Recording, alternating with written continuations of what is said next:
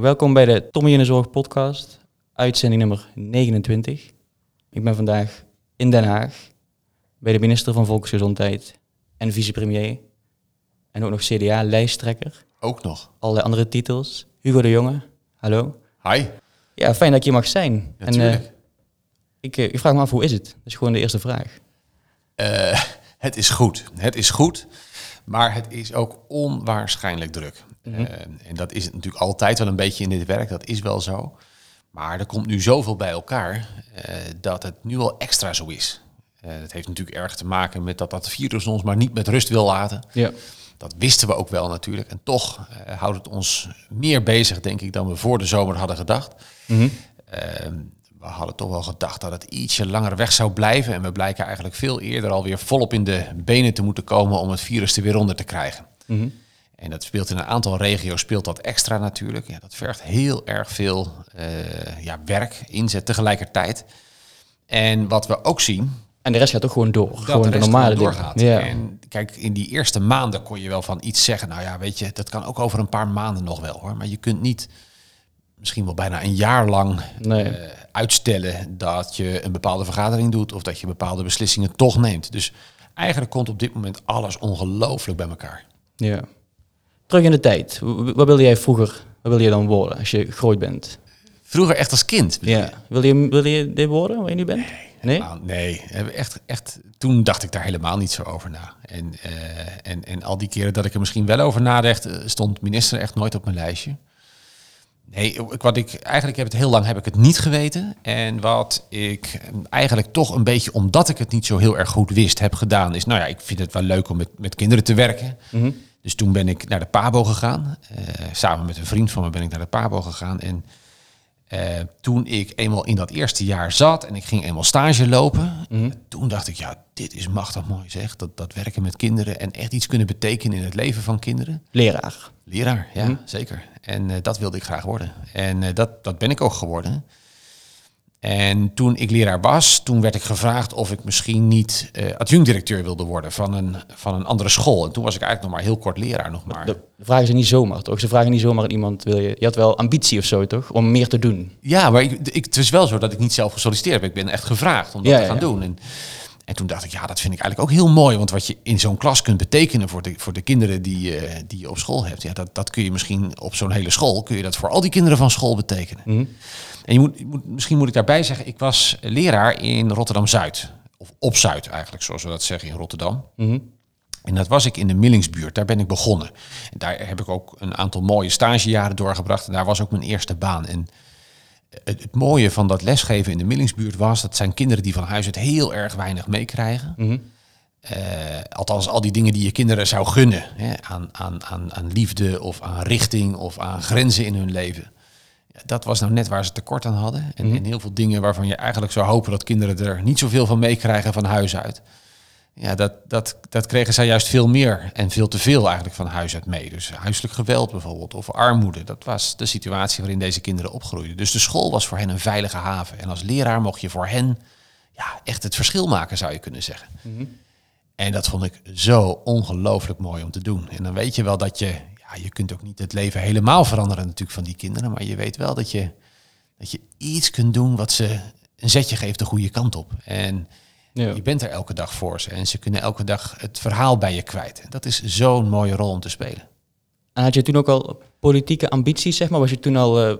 Bij het C D A of zo? Of hoe? Nou, ik was wel lid van het C D A en ik was ook, ja, we hebben van huis uit heb ik wel echt meegekregen dat de politiek ertoe doet. En, mm-hmm. en politieke debatten aan de keukentafel hebben we volop gevoerd. Ik met mijn broers en met mijn vader. En, uh, maar ik moet wel zeggen dat ik pas echt actief werd toen ik uh, adjunct-directeur was van de andere school, van, van de Da Costa-school. Dat was dan niet in de Millingsbuurt, dat was in de Afrikaanderwijk, maar ook op Zuid.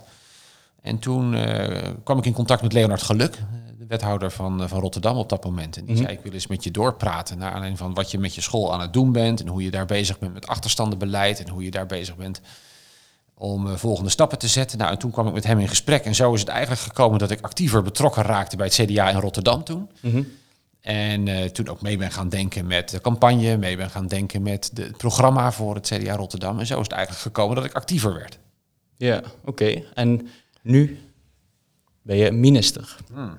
is natuurlijk nog van allerlei stappen tussen en zo. Ja. Hoe, hoe, hoe is dat? Dat vraag ik me af. Ik vraag me er echt af, want we hebben allemaal een beeld ervan, maar dat klopt waarschijnlijk niet. Maar je hebt het druk, dat weet ik wel. Ja. Maar, ja, hoe, nou, het is, het is heel erg mooi om te, om te mogen doen. Ja, je moet echt een keer een dagje meelopen. We hebben daar overheen en weer zitten twitteren. Dat ja. moet je ook echt een keer doen. Want ik laat het graag zien, wat ik aan het doen ben en wat, wat mijn dag inhoudt. En dat gaan we ook goed. Dat gaan we doen. Dat is goed. Dan wil ik het echt zien. Ja. Maar, um, nou, eigenlijk ja. is mijn motivatie is niet anders dan toen ik uh, voor de klas stond als leraar. Eigenlijk is dat precies hetzelfde gebleven. Wat ik prachtig vind om te mogen doen, is het verschil maken in het leven van mensen. Mm-hmm. Toen van kinderen. Toen was het voor de klas. Het verschil maken in het leven van kinderen. Maar eigenlijk vind ik dat nog steeds mijn motivatie. Als ik, als ik uh, bezig ben met, met, met dikke beleidsnota's, of als ik bezig ben met, uh, met, met een maatregel om, hè, om een besluit te nemen over een maatregel die moet worden genomen, denk ik altijd, maar wat zou dit nou eigenlijk betekenen in het leven van mensen? Zou dit echt helpen? Want heel vaak is natuurlijk Uh, de afstand tussen Den Haag en het echte leven van mensen is best ook wel groot. Mm-hmm. Als je hierover een wet besluit, eer dat het daadwerkelijk iets betekent in het leven van mensen, ben je vaak jaren verder. Ja. En die tijd heb je vaak helemaal niet. Dus, dus wetgeving aanpassen, dat klinkt hier heel vaak heel flink, hè, in Den Haag. Maar eer dat dat echt iets betekent in het leven van mensen, ben je vaak jaren verder. Dus ik bedenk altijd wel, van zou er ook een snellere weg zijn Mm-hmm. om daadwerkelijk invloed uit te kunnen oefenen en daadwerkelijk behulpzaam te kunnen zijn in het leven van mensen. Nou, soms kan dat gewoon niet, omdat er ook gewoon een grens is aan wat je vanuit de politiek voor mensen kunt betekenen. Maar soms kan dat wel. Mm-hmm. En dan probeer ik dat te doen. Dus kijk, het ministerschap is, is, uh, is een prachtige baan om te hebben. Want ja, je hebt heel veel invloed. Dat is ook zo. Mm-hmm. En tegelijkertijd is het ook een baan met... Met, met soms toch wel best afstand ook tot het leven van mensen. En dus wat je altijd moet proberen is, hoe kan ik daadwerkelijk het verschil maken in het leven van mensen? Zo wil ik graag mijn werk doen. Ja. Maar nu dan, met over de wet gesproken. Ik, ik kijk dan nieuws en op social media de, de, de noodwet. Hoop commotie over natuurlijk. Ik lees ook wat mensen dan allemaal roepen. Ja. Uh, dat de, de samenleving onderdrukt wordt, dictatuur en zo. Hoe, hoe kijk je daar tegen? Is dat echt zo? Nee, nee, nee. nee ik, ik ga ervan uit. Ik geloof in goede intenties van ja. mensen. Ik denk niet dat er zoiets achter zit. Maar ik vraag me af hoe dat dan met je doet.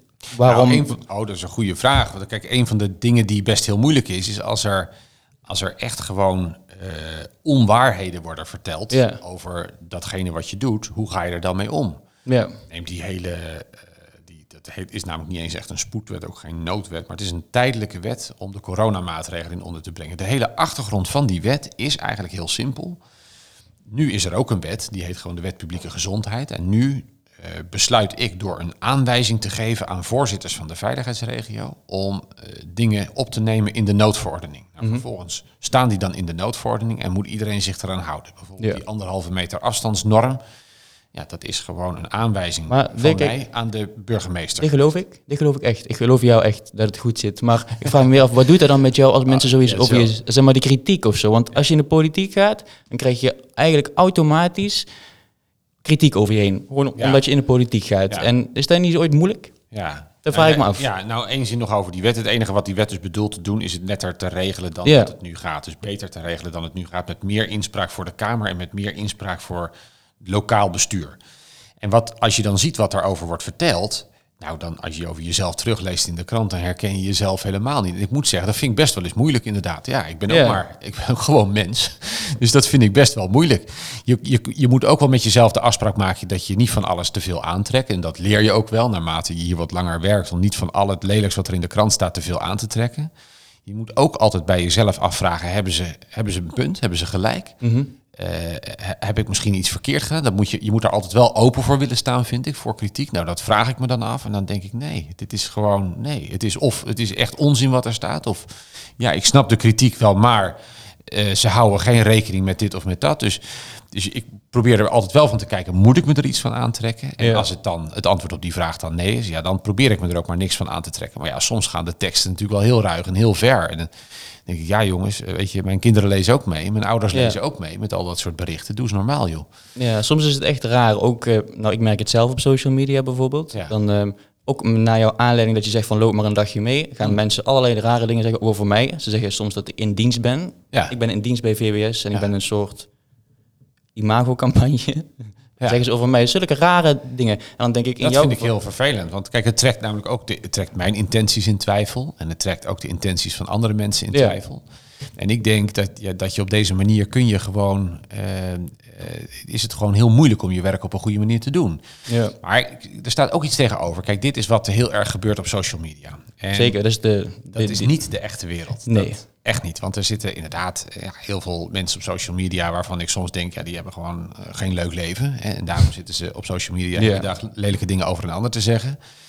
Maar weet je, er is natuurlijk ook heel veel, juist waardering, ook uitgesproken waardering. Ik krijg heel veel kaartjes, heel veel...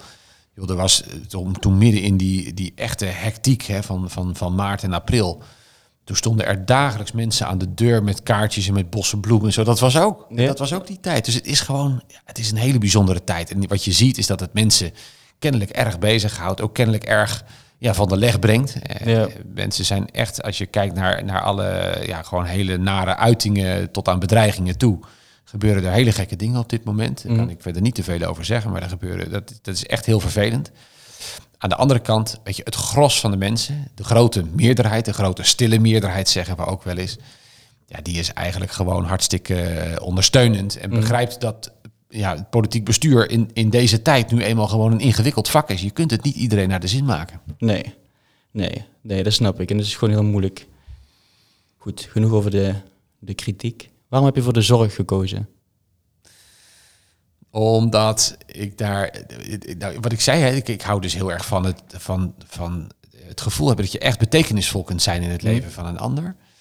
En uh, dat, dat, is, dat, dat is gewoon fijn om dat te mogen doen.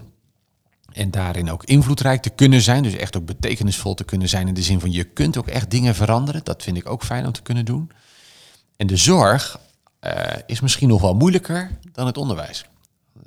De zorg is eigenlijk een veel moeilijker stelsel. Uh, het is niet zo dat als je de wet verandert... dat je daarmee ook de werkelijkheid hebt veranderd. Het is vaak veel ingewikkelder dan dat.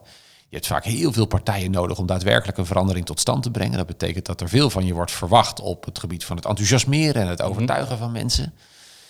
Uh, hoe het zorgstelsel in elkaar zit, is met allemaal uh, ja, verschillende checks en balances. Je, je, dat, dat is ook niet, er wordt vaak uh, snel geroepen van als je nou maar zus of als je nou maar zo, dan verandert het geheel. Dat is vaak niet zo. Nee. Dus het is veel moeilijker. En juist omdat het veel moeilijker is, is het veel leuker om ermee bezig te zijn. Dus ik ben graag op die plekken waar je daadwerkelijk het verschil kunt maken en graag op die plekken waar het gewoon heel erg complex is. Ja, en de zorg is complex. Absoluut. Zeker, daar ben ik het wel over eens. En ik denk dat daar ook een hoop problemen op zou lossen als het minder complex zou zijn, ja. Denk je niet? Ja. Ja, absoluut. Maar als het minder complex zou zijn, dan zijn er ook wel vaak, is dat ook wel weer juist aanleiding voor kritiek. Dus de reden dat het zo complex is, is ook omdat er bijvoorbeeld heel veel uitzonderingen op regels zijn gemaakt. Of omdat er bijvoorbeeld toch heel veel verschillende wegen naar Rome Express zijn gekozen. Mm-hmm. Om mensen in de praktijk ook de ruimte te geven. Ja. En dat maakt ook dat het stelsel moeilijk stuurbaar is. Bijvoorbeeld, jij werkt in de wijkverpleging, toch? Ja, ook. Ja. Ook in de wijk in ja. ieder geval. Als Z Z P'er, hè, dus jij laat je inhuren ja. in verschillende uh, vormen, zeg maar, of een, verschillende typen zorgen. Zeg maar. Mm-hmm. Maar bijvoorbeeld de wijkverpleging. Als je nu kijkt naar de wijkverpleging, zou je eigenlijk, zou, wat ik heel graag zou willen, is gewoon in iedere wijk gewoon één team. Gewoon simpel, toch? Gewoon één team van mensen in de wijk. Buurtzorg, toch een mooi voorbeeld, toch? Ja, hoe die het doen. Die is zelden alleen. Hè, die is vaak juist met heel veel andere aanbieders dan één van de aanbieders ja, in die wijk. Ja, ja. Maar die manier van werken, dat is inderdaad wat ik, wat ik heel mooi zou vinden. Maar bijvoorbeeld als je dat dan vertaalt naar de hele zorg. Ik denk er wel eens ooit over na. Je hebt daar een beter beeld van. Zou het niet goed zijn als de zorg net zoiets zou zijn als Defensie? Gewoon één club. Uh-huh. En misschien is daar veel te uh, communistisch of hoe, hoe gedacht. Maar ik denk dat het ooit goed is voor de duidelijkheid. Ja, maar ik, laat ik het met je meegaan. Want het is een supergoed voorbeeld namelijk. Ik denk dat ook wel eens. Oh, ja. Wat heerlijk eenvoudig. Gewoon één team in de wijk. Kan mij het schelen van welk bedrijf dat is. Maar gewoon één team in de wijk. Ja. Dat zou toch ideaal zijn? En, ja, dat, en voor mijn part staat dat team op de, op de payroll van de gemeente. Hè. Voor, voor mij is het gewoon een gemeentelijk team of zo. Kan ook ja, nog. Hè. Ja, maar gewoon dat je het organiseert van... Ik, oké, okay, ik, ik ben verpleegkundige en ik ga bij de zorg werken. Ja. Dan verdien ik dit. Dat is overal ja. hetzelfde. Ja. Ik werk zo en ja. er wordt goed voor mij gezorgd. Ja. En nu is dat zo anders, want er, wordt, er, er is best veel onvrede in de sector. Ja. Ook heel erg afhankelijk van de organisatie voor wie je Klopt. werkt. En dat komt ja. gewoon door de verschillen. Ja. Um, en ik merk echt dat die onvrede toeneemt. En dat is jammer. Ik werk bij veel verschillende organisaties, dan zie je dat gewoon. En dan ja. denk ik, als het nou duidelijker zou zijn, dat er... Ja. Um, nou, laatst de waardering voor zorgverleners bijvoorbeeld. Hè. Ja. Je hebt het natuurlijk meegekregen.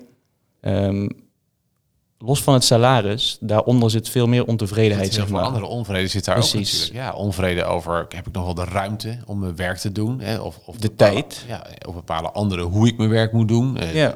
Hoeveel tijd krijg ik eigenlijk om die cliënt uh, te verzorgen waarvoor ik moet zorgen? Mm-hmm. Al dat soort onvrede zit daaronder. Ja. En wat, waar de, zullen we eens even meedenken van stel je nou eens voor dat jij op mijn stoel zat. Um, en jij zou deze vraag uh, krijgen en je zou daarover moeten besluiten. En je zou, nou, laten we inderdaad dat voorbeeld wat je aanreikt over Defensie. Hè? Ja. Dus dat de zorg eigenlijk hetzelfde is als het leger. Ja. En als je zegt, ik ga bij de zorg werken, nou dan weet je dus dat je ergens in een divisie komt te werken, ergens in een wijk. En daar gewoon de taken hebt te doen die daar voor je, voor je voeten komen. Mm-hmm. Stel dat ik dat zou voorstellen. Hè? Ik denk dat ik binnen een week uh, echt iedereen tegen me zou krijgen. Ja. En de een zou zeggen, ja, maar... Uh, je, terwijl ik het eigenlijk een heel interessant voorstel vind. Maar ik zou de, ja, maar, de, maar was dan het probleem dat iedereen... Nou, zou, dan... nou, bijvoorbeeld zouden ze zeggen, ja, maar de keuzevrijheid dan voor mensen. Hè? Dan kun je nog maar één soort zorg kiezen. Wat, is, wat, wat doet het dan met de keuzevrijheid? Natuurlijk nee, niet. Nee, nee, nee. Kijk, je hebt zeg maar de, de wijkzorg. In de wijkzorg ja. heb je allerlei soorten zorg. Ja. Die door verpleegkundigen of verzorgenden of door helpenden wordt uh, uh, g- gedaan. Maar in een ziekenhuis heb je andere zorg. Maar dat is ook de zorg, alleen dat is een ziekenhuis. Dus je kunt het dan... Wel, bij Defensie hebben ze ook niet alleen... Is, is de kritiek op de keuzevrijheid. Overigens hang ik meer naar jouw kant, hoor. Ik denk dat keuzevrijheid uiteindelijk... Mensen vinden, denk ik, belangrijker dat er zorg is... dan dat er keuzevrijheid is. Kijk, wat de huidige ja. situatie is, daar moeten we echt vanaf. Die enorme versnippering in de wijk. Er is hier mm-hmm. een wijk in Den Haag, daar hebben ze geloof ik honderdzesenzeventig... aanbieders wijkverpleging. Nou, dat is, zijn vrijwel allemaal Z Z P'ers die echt helemaal voor zichzelf werken. En zodoende is er dus heel weinig samenhang in die wijk. Mm-hmm. Huisartsen weten vaak helemaal niet bij wie ze terecht moeten. Er is niet echt een, het, de zorg in de wijk bestaat eigenlijk nee, niet. Je hebt tien verschillende organisaties, die daar, die daar. En dat is des ooit heel onoverzichtelijk. Exact, exact. Ja. Dus daar moet gewoon echt meer overzicht in komen. Dus de stap die ik nu heb gezet, je moet ook altijd uitgaan van wat is er dan wel haalbaar, de goede richting op. Mm-hmm. De stap die ik nu heb gezet is dat ik heb gezegd... we gaan met elkaar het als één team in de wijk werken... gaan we met elkaar doordenken hoe zou dat eruit kunnen zien. Er zijn een aantal gemeenten. In een aantal gemeenten is men eigenlijk al heel ver daarin. Ook grotere gemeenten, bijvoorbeeld Utrecht. Daar was het heel versnipperd, is het inmiddels veel minder versnipperd. Daar hebben ze inmiddels nog drie aanbieders per wijk. En ze kijken gewoon welke aanbieder heeft er tijd en ruimte. En dat maakt het veel duidelijker, veel helderder voor, uh, voor cliënten. In heel veel gemeenten buiten de Randstad werkt het eigenlijk ook zo. Maar gewoon omdat je niet meer aanbieders hebt. Mm-hmm. Maar heel veel gemeenten in de Randstad, bijvoorbeeld Amsterdam, Rotterdam, Den Haag is nog erger. Ja, daar moet die versnippering echt afnemen. En dat betekent dat zorgverzekeraars en aanbieders met elkaar de afspraak hebben gemaakt. Sowieso, de, de, de nacht- en weekendzorg, die moeten we gewoon sowieso op een andere manier gaan vormgeven. Dus niet meer in concurrentie. Daar moet nee, de marktwerking echt samen uit. Dat gaan we gewoon samen doen. En in de wijk moeten we als één team gaan werken. Nou, en dat gaat, uh, gaat nu worden uitgewerkt eigenlijk om daarover afspraken te mm-hmm. maken. Mm-hmm. En uh, kijk, een, een vervolgstap zou kunnen zijn dat je daar nog verder in gaat. Dat kan.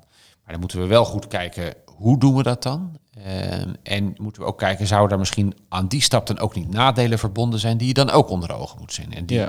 nadelen zouden dan bijvoorbeeld kunnen gaan over de keuzevrijheid. Dus daar moet je dan wel even over nadenken, hoe je ja. dat dan zou doen. Maar ook de, maar ook de voordelen voor medewerkers. En nu, nou, dat stukje van het salaris wordt dan heel erg aangegrepen... maar die onvrede die eronder zit, heeft dus te maken met het werkplezier dat ervaren wordt. En dat neemt af. Dus echt gewoon... Dat merk ik aan heel veel mensen. Hoe zou je er dan voor kunnen zorgen dat die medewerkers zich fijner voelen in hun werk? Dat ze meer ruimte hebben om hun werk te doen. Die vrijheid, zeg maar, die vroeger al was als mm-hmm. wijkverpleegkundige, die er nu steeds minder is. Omdat zoveel dingen nog steeds geregistreerd moeten worden. Mm-hmm. Nou, ik ga er een paar dingen over zeggen, maar ik zou ook wel willen dat jij daar uh, gewoon jouw licht eens over laat schijnen. Want jij kunt dat goed observeren, denk ik. Mm-hmm. Ik denk dat een deel van de... Uh, uh, onvrede heeft te maken met het, het voelen dat je de ruimte hebt om je professie daadwerkelijk uit te kunnen oefenen. Je vak daadwerkelijk te kunnen doen op een manier dat je vindt ook dat er recht wordt gedaan aan jouw eigen professionele opvatting. Ja, en dat niet voor jou bepaald wordt, je hebt tien minuten voor mevrouw Jansen. Exact, dat, ja. exact. Het tweede is denk ik alles wat te maken heeft met registratievereisten. Uh, dat, blijft, dat blijft gewoon een ongelooflijk hardnekkig ding in de zorg, überhaupt en zeker ook in de wijkverpleging. Mm-hmm. Ik ben nu al een hele tijd bezig om die, wijk, uh, die vijf minuten registratie in de wijkverpleging te killen. Ja. Maar dat is zo ingewikkeld om dat daadwerkelijk gedaan te krijgen. Ja, maar, dat is echt, dan denk, maar hoezo, dan denk ik van, waarom is het zo ingewikkeld? Ik zeg niet dat jij zeg maar, de knopjes hebt om het te stoppen, maar dat je... Het is gewoon een kwestie van stoppen en breng het, breng het onder bij iemand, een of andere manager of zo. Zal ik hem, zal ik hem, zal ik ja. hem toelichten waarom dat zo ingewikkeld is? Omdat als ik zeg, het moet eigenlijk niet, dat heb ik al gezegd. Mm-hmm. dan uh, zegt een, uh, een zorgverzekeraar, zegt, ja, maar ik heb daar natuurlijk wel een contractuele afspraak ook over gemaakt met een werkgever. En een werkgever zegt, ja, maar ik heb mijn hele I C T-systeem heb ik helemaal ingericht op tijd. Ja, dat is vervelend. Ja. Ja, dus, maar eer dat je dat veranderd hebt, uh, ben je echt wel heel erg uh, veel verder ook weer. En gelukkig uh, zijn er heel veel organisaties die er echt vanaf zijn, hoor. Dat, dat is het mm-hmm. mooie ervan.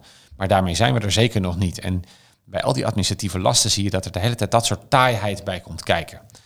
Um, uh, maar ik wil er echt vanaf. Ik wil ja. er echt vanaf, want ik denk echt dat het mensen tekort doet. Ander groot vraagstuk, denk ik, is roosteren. Alles wat met roosteren te maken heeft. Uh, daarvoor heb je organisaties die Uh, daar heel veel verder in zijn. En die laten teams ook zelf kijken van hoe zou je dat rooster het beste kunnen doen. Mm-hmm. Uh, maar je hebt ook organisaties waarin men doet aan centraal roosteren. Echt vanaf een centraal bureau voor, voor de hele organisatie. Ja, ja. Dan krijg je dus een rooster, terwijl je eigenlijk maar een vrij klein, klein contractje hebt. Dat je toch uh, vijf dagen bijvoorbeeld uh, aan de slag bent. Ja, dat is natuurlijk voor het werkplezier, helpt dat natuurlijk niet. Ja. En de extra taakjes hoor ik vaak terug. Dus je hebt dan, ja. je bent verzorgende, bijvoorbeeld, mijn vriendin werkt ergens. En ja. die krijgen steeds meer taakjes erbij. Wat ze dan erbij moeten doen als zelfsturend team. Uh-huh. En in dat geval vinden ze het helemaal niet prettig. Nou, dat hoor je dus. De grootste ontevredenheid zit eigenlijk over, over de manier waarop wordt leiding gegeven. En ik zeg dat met enige behoedzaamheid, omdat ik niet mensen op tenen wil staan. Nee, maar het is wel zo. Maar die hebben hier dus mee te maken. Dus een organisatie die bijvoorbeeld dan zelfsturende teams inricht, dat zijn vaak mensen die vervolgens zeggen, ja, maar hé, hey, nou moet ik zelf mijn rooster zitten maken. Ik, heb eigenlijk wel fijn, ik zou het eigenlijk wel fijn vinden als gewoon mijn baas dat doet. Of, ja. Uh, ja, nou moet ik zelf mijn collega aanspreken waarvan ik eigenlijk vind dat hij een aantal dingen gewoon echt niet goed doet. Omdat hij het niet goed doet, moet ik uh, dat gat dichtlopen. Ja, daar heb je toch normaal een baas voor om dat uh, mee te kunnen bespreken, om mee mm. te kunnen overleggen. En nu voel ik me eigenlijk gewoon toch een beetje uh, alleen daarvoor staan. Ja. Nou, dat hoor je dus best wel veel terug, dat de manier waarop wordt leiding gegeven, uh, dat dat ook een belangrijke reden is voor ontevredenheid. Zouden verpleegkundigen, verzorgenden meer, um, in, ja, niet leidinggevende rollen, maar meer in... meer betrokken moeten worden bij keuzes die gemaakt worden? Ja, dat denk ik zeker wel. Absoluut meer betrokken worden bij keuzes die ja. moeten worden gemaakt. Ik denk dat de keuze die vaak wordt gemaakt voor zelfsturende teams, dat lijkt dan tegemoet te komen aan, aan, aan dat uh, verpleegkundigen bijvoorbeeld balen van de manier waarop wordt leiding gegeven. Maar ik denk dat het vaak juist ook een reden kan zijn voor extra ontevredenheid over het gebrek aan leiding geven. Mm-hmm. Wat er soms toch ook wordt ervaren. Ja, het gebrek, ja. Dat er niemand is die zegt maar waar je naartoe kunt om, ja, om, om überhaupt jezelf ziek te melden. Ja, bijvoorbeeld, inderdaad. Ja. Dus ik denk, uh, hebben mopperen vaak zo op al die managers in de zorg. Nou ja, het gebrek aan leiding geven in de zorg is zeker zo'n groot vraagstuk. Dat is niet zo populair om dat onder woorden te brengen, maar het is wel waar, denk ik. Ja, maar dus, ja, en wat jij zegt is ook waar. Namelijk, wordt de positie van, van verpleegkundigen eigenlijk wel voldoende betrokken bij de keuzes die worden gemaakt? Mm-hmm. Dus wordt, wordt, het, wordt het de professionele blik van verpleegkundigen daar eigenlijk wel uh, voldoende bij betrokken? Ik denk dat het allemaal waar is. Namelijk en te weinig ruimte om je vak echt uit te kunnen oefenen. En te weinig richting uh, die wordt ervaren in het leidinggeven wat er is. En daar waar uh, er keuzes mm. worden gemaakt, bestuurlijke keuzes worden gemaakt, het onvoldoende betrekken van de positie van verpleegkundigen uh, en het perspectief van verpleegkundigen bij die keuzes. Ik denk dat het allemaal waar is. Ja.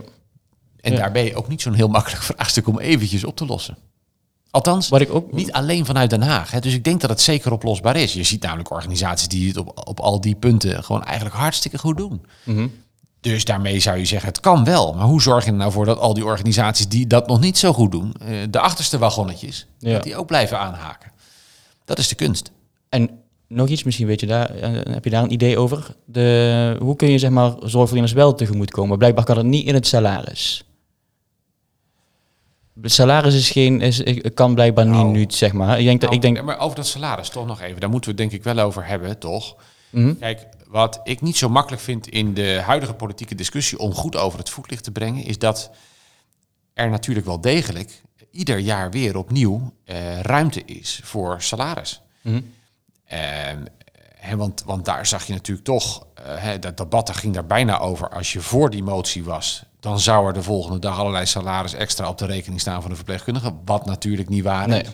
En als je er tegen was, dan zou je niet voor extra salaris verpleegkundige zijn. Wat natuurlijk ook niet waar is. Dus als je gewoon preciezer op dat salaris inzoomt, uh, dan moet je een paar dingen daarvan zeggen. Dat één is dat salaris altijd wordt bepaald tussen werkgevers en werknemers. En mm-hmm. daarover maken ze afspraken en die landen in een C A O. Dus, dus, maar er zijn dus afwegingen van een werkgever, want de overheid is wel ook natuurlijk leidend in hoeveel centjes naar de zorg gaan, toch? Ja, samen met, uh, inderdaad. Dus die we en, bepalen met elkaar wat de loonruimte is. He, ja, ja. Door ieder jaar opnieuw te zeggen, nou, nu, nu moeten de lonen ook mee kunnen groeien met wat de lonen hebben gedaan in alle andere sectoren. En zo bepalen we ieder jaar die extra ruimte, dat heet de O V A-ruimte. Mm-hmm. Nou, en binnen die O V A-ruimte maken werkgevers en werknemers zelf de keuze. Uh, wat daarvan naar primaire arbeidsvoorwaarden gaat, dus salaris, wat daarvan naar secundaire uh, arbeidsvoorwaarden gaat, bijvoorbeeld vrije dagen of andere, mm-hmm. andere vormen van verlof. En in alle sectoren werkt dat zo, dat werkgevers en werknemers samen bepalen wat de C A O is. Dus ja, de overheid bepaalt mede wat de ruimte is die er is om tot C A O's afspraken te komen. Mm-hmm. En de werkgevers en werknemers bepalen samen de afspraken uh, die er daadwerkelijk worden gemaakt. En als je kijkt, dat systeem werkt eigenlijk al jaren heel erg goed, sinds negentien negenennegentig. En als je kijkt naar wat de afspraken zijn die ook zijn gemaakt, dan zie je bijvoorbeeld dat de ziekenhuis-C A O gewoon een plus laat zien van vijf procent. Nou, mm-hmm. noem mij één andere, andere sector waar dat op dit moment het geval is.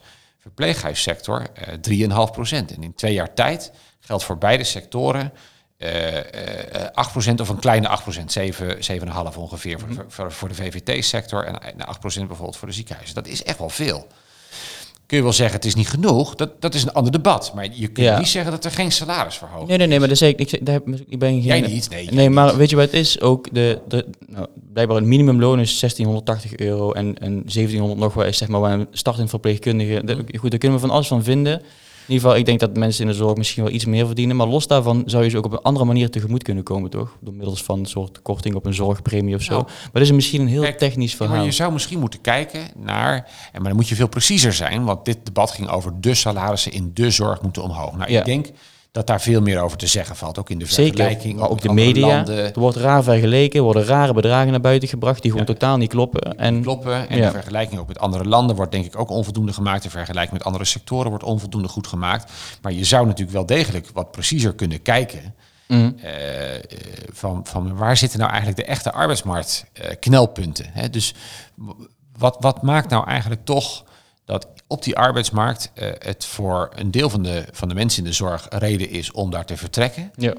Uh, is, dat, is, dat, is dat de groeimogelijkheden bijvoorbeeld die mensen hebben? Als het gaat over. Ik denk dat het heel vaak juist onderwerpen zijn die niet zo heel erg veel met salaris te maken hebben. Ik denk veel het ook. Meer met werkdruk te maken ja. hebben. Of met nou ja, de, wat, al die onderwerpen die we net maken. Ja, minder tijd voor de mensen. Ja. Dat zijn echt de dingen die ik alleen maar terughoor. Ja. Gewoon steeds minder um, de vrijheid voelen om fijn voor die mensen te kunnen zorgen. Daar, zijn, ja. daar hoor ik van heel veel collega's terug. Ja. En dat er dingen voor je bepaald worden. En ja. daar, daar hoor ik constant terug. Ja. En, en de, als, dit, als, dit, zeg maar, als daar niks aan gedaan wordt, ja. dan gaan er veel meer mensen weg. Ja. En dan kunnen we met z'n allen dus laten zien hoe mooi de zorg is. Ja. Als ze net de andere kant weer wegvallen, hebben we daar helemaal niks aan. En dus, dus dat, dat is echt belangrijk. Het punt is ook dat het versterkt. Hè? Dus als er collega's weggaan, dan is jouw ervaring vervolgens weer dat de werkdruk toeneemt. Want je had graag ja. meer collega's kunnen Zeker. leunen. Nou, ja. Zo is het ook nog eens een keer een zelfversterkend effect. Dus ik denk dat als je iets wilt doen aan, aan die knelpunten, moet je heel goed analyseren waar zitten die knelpunten dan. Mm-hmm. En het zou kunnen zijn dat daar ook knelpunten tussen zitten die raken aan uh, de arbeidsvoorwaarden. Maar dan zou ik denken dat gaat nooit over het geheel. Uh, van, van iedereen zoveel procent erbij is dan de oplossing voor alles. Dat is denk ik niet zo. Oh, bedoel je qua geld? Ja. Zo, nee, nee, nee. nee, nee, nee, nee, nee, nee dat is ook niet jouw idee. Maar... Maar, maar weet je wat het is? Als ja. iedereen nou heel fijn werk had ja. in de zorg, ja. had niemand over het salaris geklaagd. Nee. Maar niemand he- iedereen heeft andere lasten op ja. dit moment in hun werk. En daarom gaan ze daar ook nog iets van vinden, denk ik. Hè? Ik kan niet iedereen zo benoemen, maar... Nou, het zou best eens kunnen zijn dat dat ja. een deel van de achtergrond is. Maar, dus dan even... moet je de oplossing ook daar zoeken, daar waar het probleem is. En daarom moeten we denk ik veel preciezer zijn over wat precies de oplossing uh, moet zijn. Ja. Even een andere vraag. Ja. Want anders gaan we het helemaal over de, de details hebben. Wat, deze vraag stel ik eigenlijk aan iedereen in mijn podcast. En dat is de vraag, wat betekent zorg voor jou? En dan bedoel je in mijn eigen leven? Of? Mag je zelf antwoord op geven? Ja. Nou, ik vind... Uh, kijk, mijn, mijn moeder was verpleegkundige. Mm-hmm. Uh, en ik vind, in wat, hoe ik heel erg ben opgevoed... en wat ik heel erg in mijn opvoeding heb meegekregen... is dat mijn ouders altijd heel hebben, hebben gezegd... maar ook wel echt hebben voorgeleefd van... weet je, je bent er niet voor jezelf. Je moet er zijn voor anderen. Je moet... Je moet betekenisvol willen zijn in het leven van anderen. En dat is heel erg dat, met de paplepel ingegoten. U bent gezegend, dus wees gezegend of zo. Staat voor mij ook in de. Dat is een hele mooie uitspraak, vind ik. Een hele mooie uitspraak. Ja, ja zoiets inderdaad. Ja. Die houding inderdaad. En dat is denk ik ook uh, wat heel erg de houding is van alle mensen die werken in de zorg. En dat is voor mij ook echt heel erg wat zorg is. Zorg is niet, heb je je perfect aan de richtlijn gehouden. Zorg is niet, heb je je urenadministratie goed op orde. Zorg is heel veel dingen niet, waarvan we wel doen alsof ze belangrijk zijn. Maar de kern van zorg is toch, ben jij er op dat moment uh, dat mensen jou nodig hadden? Was jij er in, in het leven van een ander? Ben jij betekenisvol geweest in het leven van een ander? En ik weet zo zeker, dat merk ik op werkbezoeken. Ik merk dat in alle gesprekken die ik heb. Uh, dat dat ook de drijfveer is van heel veel mensen die in de zorg werken. Ik mm-hmm. vraag altijd, hè, van wat is de reden eigenlijk geweest uh, om in de zorg te gaan? Nou, laat ik het aan jou vragen. Mm-hmm. Ja, jij stelt nu mij de vraag die je in alle podcasts stelt. Maar ik stel jou nu de vraag die ik op alle werkbezoeken stel. Wat is de reden dat jij in de zorg bent gaan werken? Waarom ben je dat gaan doen? Voor mij is het eigenlijk een beetje toevallig. Hè? Stond echt onderaan op de lijst. Zorg, oh. Zeker. Ik was niet in mijn intentie. Maar ik heb het een kans gegeven. Ja. Ik wist totaal niet wat ik wilde. Ja. En toen ik het dus een kans gaf, toen kwam ik erachter wat zorg nou echt was. Want ik had ja. er helemaal vooroordelen over en andere ja. dingen waar heel veel mannen misschien wel hebben. Ja. En toen raakte het mij op een of andere manier. En wat mij zo raakt is vooral inderdaad dat je op zo'n directe manier zo'n grote verandering in mensen zijn leven kunt maken of zo. In de zin van hoe iemand zich voelt, ja. bijvoorbeeld. En dat is niet een katheter inbrengen of uh, wassen, maar vooral op um, emotioneel gebied of zo. Dat, ja. Ja, dat, dat maakt voor mij mijn werk heel mooi. Je krijgt zo direct iets terug ja. van een ander. De voldoening zul je het kunnen noemen. Ja. Dat maakt voor mij dat werk heel mooi, ja. Daar gaan jouw verhalen ook over, toch? Ja. Al die korte schetsen die je, die je doet, ja. die gaan inderdaad vaak niet over de medische handeling die je zojuist nee. hebt verricht, of die je nog moet gaan verrichten, maar die gaan juist over het persoonlijk contact wat je hebt en, en wat je daarin terugkrijgt, toch? Ja, en, en dat, dat stukje, dat is denk ik wel heel veel mensen, daarom werken we in de zorg en dat is zo belangrijk dat het behouden blijft. Ja. En dat het niet zeg maar alleen op, op behandeling nee. gekeken wordt, maar vooral op die relatie tussen zorgverlener en patiënt. Ja. Dat is de kern, ja, ja. absoluut. Mooi. Wil je nog iets vertellen? Of wil je nog iets zeggen tegen verpleegkundigen, verzorgers? Want die luisteren natuurlijk naar die podcast. Hè? Het schijnt dus dat iedere verpleegkundige en iedere verzorger van heel Nederland luistert naar jouw podcast. Klopt dat? Wat is daarvan waar? Nee, niet allemaal hoor, denk ik. Nee, de, de podcast luisterende verpleegkundigen misschien wel. um, maar niet allemaal. Nee, nee, nee. Maar misschien deze wel, hè? Want... Nou, dat... dat uh, uh, la, laat ik, laat ik uh, in ieder geval zeggen dat ik... Uh, ik geniet van alle, van alle werkbezoeken heel erg. Uh, omdat ik het zo mooi vind om van dichtbij te zien... Um, wat mensen in de zorg drijft en, en wat, wat mensen in de zorg bezighoudt. En daarbij wordt wel eens gedacht dat ik vooral kijk naar wat er allemaal goed gaat... en dat ik wat minder oog zou hebben voor wat er allemaal niet goed. Maar dat is zeker niet het geval. Ik ben juist altijd wel onder de indruk van wat er allemaal goed gaat. En ik denk dat we met elkaar wel eens met een te grote somberheid... of een te grote bezorgdheid spreken over de zorg. Mm-hmm. Want... Weet je, echt waar, als je ziek bent of zorg nodig hebt... kun je echt maar het beste in Nederland wonen. Ja, maar er zijn er dan geen mooie voorbeelden in het buitenland. Natuurlijk zijn er heel veel mooie voorbeelden in het buitenland. Maar je kunt echt maar het beste in Nederland wonen... als je ziek bent of zorg nodig hebt. Echt waar. Want of het nou gaat over de kwaliteit van de zorg... of over de toegankelijkheid van de zorg... of over de betaalbaarheid van de zorg. Dat is zo bijzonder wat we hier met elkaar hebben opgebouwd. Mm-hmm. En, en tegelijkertijd, als je kijkt naar de toekomst... naar hoeveel... Uh, ouderen we straks hebben. He, de, de, het aantal tachtig-plussers gaat keer twee de komende twintig jaar. Ik denk dat we ons nauwelijks kunnen voorstellen wat dat betekent voor de zorg. Ja. En het aantal mensen, het aantal Tommies op de arbeidsmarkt gaat niet zomaar keer twee natuurlijk nee. de komende tijd. Dus je zult uh, echt met elkaar die zorg anders moeten uh, organiseren. Moeten vernieuwen, de organisatie vereenvoudigen, minder complex maken. En dat vergt heel erg veel. Dus de komende jaren zullen we heel erg moeten doordenken... hoe kunnen we nou datgene waarom wij zo zijn gaan houden van die zorg... datgene waar, waarom wij de zorg in Nederland zo fijn en zo goed vinden... hoe kunnen we dat nou behouden... en de zorg, en de zorg tegelijkertijd voor iedereen beschikbaar houden... ook omdat ja, de aantal mensen dat zorg nodig zal hebben... gewoon heel erg toe gaat nemen. Dat is de spannendste vraag. En wat ik per se wil, is dat we die spannende vraag... niet met de knieën onder het bureau gaan beantwoorden hier op het departement. Maar dat we die vraag juist met alle mensen met ervaring... met alle mensen die ook gewoon da- dagelijks werken in die praktijk gaan beantwoorden. Nou, wat wij zullen gaan doen is dat we daar een schets van gaan maken de komende uh, maand. Dan gaan we die verder afmaken, de komende maand dun. Misschien dat ik er nog ietsje meer tijd voor nodig heb. Ik had hem eigenlijk al af willen hebben, maar ja. er, er kwam wat tussendoor, een heel naar virus... En daar gaan we vervolgens heel intensief het gesprek over aan met, met alles en iedereen die daarover wil meedenken. En wat ik heel erg hoop is dat we via jouw podcast dat meedenken ook een beetje mogen organiseren. Want dat hebben we echt heel erg nodig. Dus hoe moet de toekomst van de zorg eruit zien? Mm-hmm. Wetend dat de vraag naar zorg enorm gaat stijgen en het aantal mensen wat beschikbaar is op de arbeidsmarkt niet. Ja. Hoe gaan we dan de zorg organiseren? Die ingewikkelde kernvraag. Goeie vraag. En nog één vraagje. Wil je premier worden? Verkiezingen bijna? Ja, kijk, je doet natuurlijk mee aan verkiezingen om te winnen. Mm-hmm. Dus, dus het antwoord op die vraag is natuurlijk ja. En tegelijkertijd, als ik nu naar de peilingen kijk, dan is er nogal heel veel werk aan de winkel, hoor. Dus een beetje bescheiden moet ik ook wel zijn. Maar je zou, je zou het wel doen natuurlijk, hè? Ja, ja zeker. Ja, ja, natuurlijk. Ja, ja. Ja goed. Ik... Uh... Ja, wil je nog iets zeggen over de verkiezingen? Want het is ook een campagnetijd, gaat daar goed beginnen. Ja, maar ik wil die dingen altijd wel een beetje uit elkaar halen. Nee, dat maakt niet uit. Dat maakt niet uit. Dus gewoon, ik denk dat jij echt met goede... Ik vind, ik heb echt respect voor, uh, voor jou, ook voor Mark Rutte, voor hoe jullie de leiden. Ondanks alle negatieve dingen, dat hij gewoon supersterk is. En dat, dat we daar... We worden een beetje moe van de maatregelen met z'n allen. Ja, moe. Dat kun je zien, hè? Maar nog steeds doen jullie dat heel goed. En, uh, nou ja, dat, kijk... Ja, nou, kijk, wat ik belangrijk vind, uh, en, en dat zeg ik natuurlijk ook in mijn uh, rol als lijsttrekker, wat ik belangrijk vind, is dat we uh, met elkaar die solidariteit in de samenleving, die solidariteit ook die nodig is om dat zorgstelsel in de benen te houden, dat we die solidariteit behouden. En waarom ik soms wel eens een beetje met bezorgdheid kijk naar al die mensen die schouderophalend uh, ja, voorbij gaan aan de maatregelen die gewoon nodig zijn en die, die denken... Van joh, waarom zou ik nog me zo lang moeten houden aan die maatregelen? Dat ik denk, pas op jongens, we kunnen dit alleen als we het ook echt samen doen. Ook naar de mensen in de zorg toe. Hè. Die, die, die zijn nog op adem aan het komen van die enorme ja.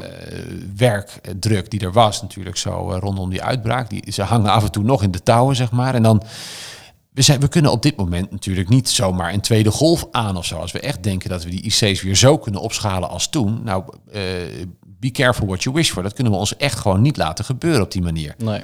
Dus het, het gevoel van samen en het gevoel van solidariteit... en het gevoel dat we met elkaar die samenleving vormen... dat we dus ook met elkaar ja, de bescherming hebben te vormen tegen een tweede golf... met elkaar de dijk vormen om die tweede golf buiten de deur te houden... ja, dat gevoel moeten we echt zien vast te houden met elkaar. Ja. En, eh, en, en dat, we, ja, dat we ook gewoon iets over hebben eh, te hebben voor elkaar. Ja, dat, dat moeten we onszelf wel... keer op keer tussen de oren zetten, denk ik. Voor elkaar zorgen. Ja, absoluut. Ja. Ja, dit, is, dit is zorg voor elkaar, dat is het zeker. Absoluut. Ja. Dankjewel. Dankjewel. Ja, bedankt. En uh, ik ga meelopen. Hè? Daar ga ik wel echt uh, ga ik meteen over mailen straks, hoor. Hartstikke goed. Wij gaan die afspraak maken. Dat is goed. Dankjewel. Dankjewel. Misschien zit er dan deel twee van de podcast in. Ja, ja, een vervolg. Hey, dankjewel. Dankjewel, hè? Ja, dankjewel. Doei, doei. Hoi, hoi.